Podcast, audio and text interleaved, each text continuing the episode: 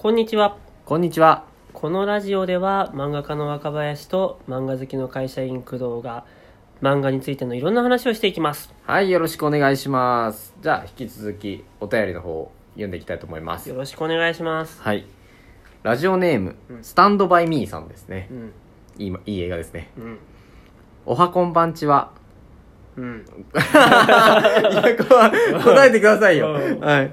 先生に聞きたいことがあります。うんって面白い。プロの方とかはよく漫画を描くとき自分をさらけ出せみたいなことを言いますがそれができません。僕は過去の自分の作品を見て恥ずかしさでよく死ぬことがあります。漫画を描くときもこんなのを見せたら他人に痛いと思われてるんじゃないかと考えちゃいます。勝手な被害妄想だとは分かっていますがついつい考えちゃいます。うん。どうしたら俺の漫画を見ろ。自分はこれが好きだからいいんだ。みたいな感じになれますか？ああ。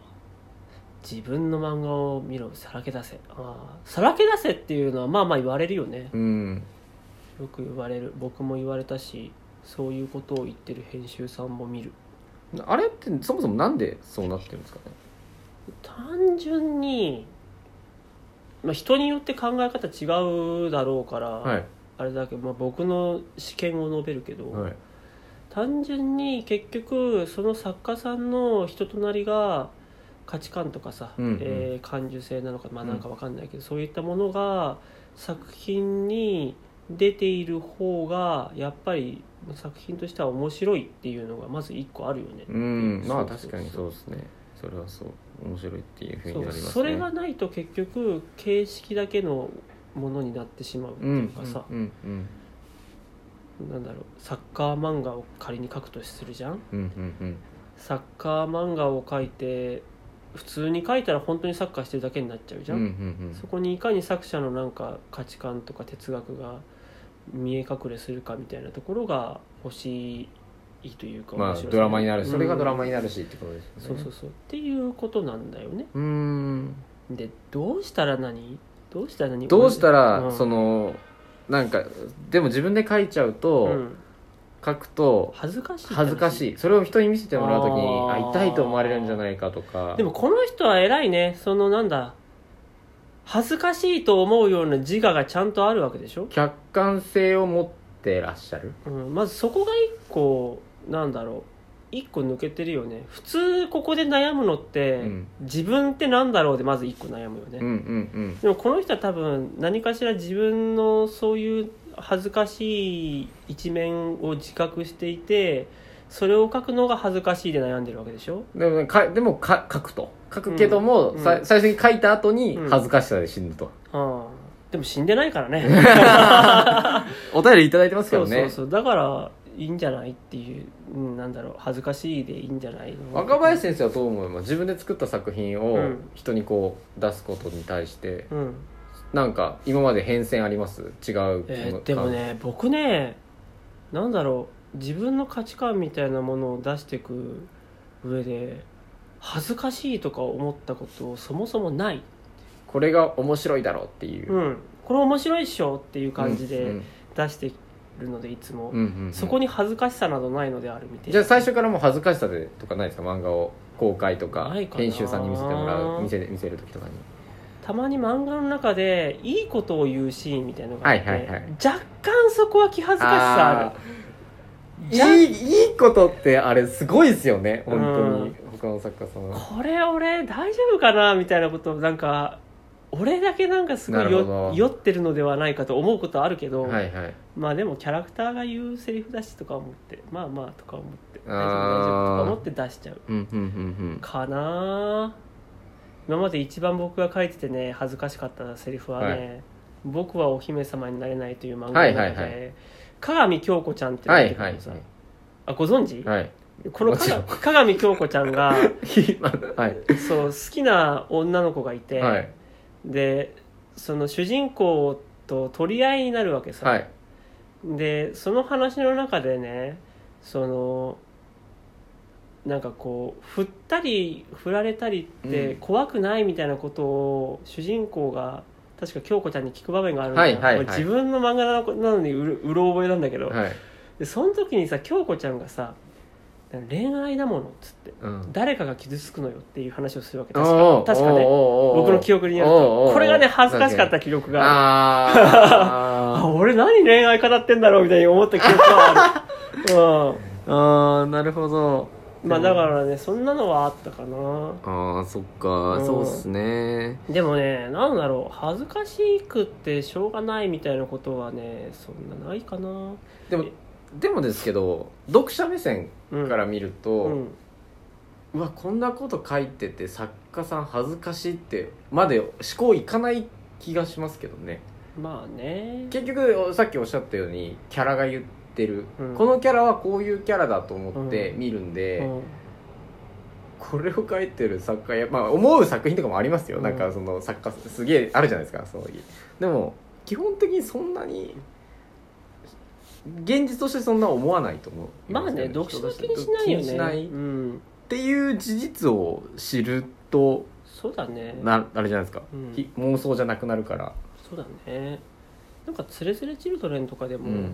すごい恥ずかしくなるようなシチュエーションいっぱい書いてきたけど、うん。僕は別に恥ずかしいと思って書いてないから。え繋がんないんですよねやっぱり。なんか、ななんですかね。俺もだからつれづれ読んでたじゃないですか、うん。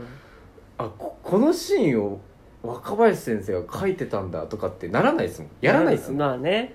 やる人いんのかな？でもさやる人いんのかな？エロ漫画だとそれが起こるんだよ。そう。それは性癖だからじゃないですか。ね。で僕もエロ漫画を描くのはねやっぱ恥ずかしさあるよ。ですよね。やっぱ自分のなんか性癖とかをう出すのはね、これはメンタル強くないと無理って思っちゃう。あれはメンタル強くないと。そうそうしかもその性癖を出すことによって売れたりするわけそうないですか。そうそうそうだからエロ漫エロ漫画はね慣れなんだとは思うんで多分。結局多うん。分それが普通になってくれば別に普通だとは思うんですけど、でもなんかさやっぱりねなんかエロ漫画もでもさ僕1回だけうん。そのゲスト原稿で2ページだけ書いたことおおマジですか？その時もね思ったのがさこの女の子がさ、はい。あんあん言ってるシーンを書くじゃない？はいこの時に俺何書いてんだろう感がやっぱある。ああまあそうっすね。俺は一体どの気持ちでこれを書いてんだろうってなる。あれみたいな。そう変な感じするっていうのがまあそれは普段書いてるものとか向き不向きもありますし、そうね。うん。絶対そうだと思いそうますエロ漫画は読むのが一番。いやいやいやスタンドバイミーさんのとこそうそうろで言うとそうですうね、ん。どう思います？でも若林先生自身はそんなにうん。痛いと思われてるんじゃないかとはかは。ないないないない。ないですよね、痛いと思われてるか。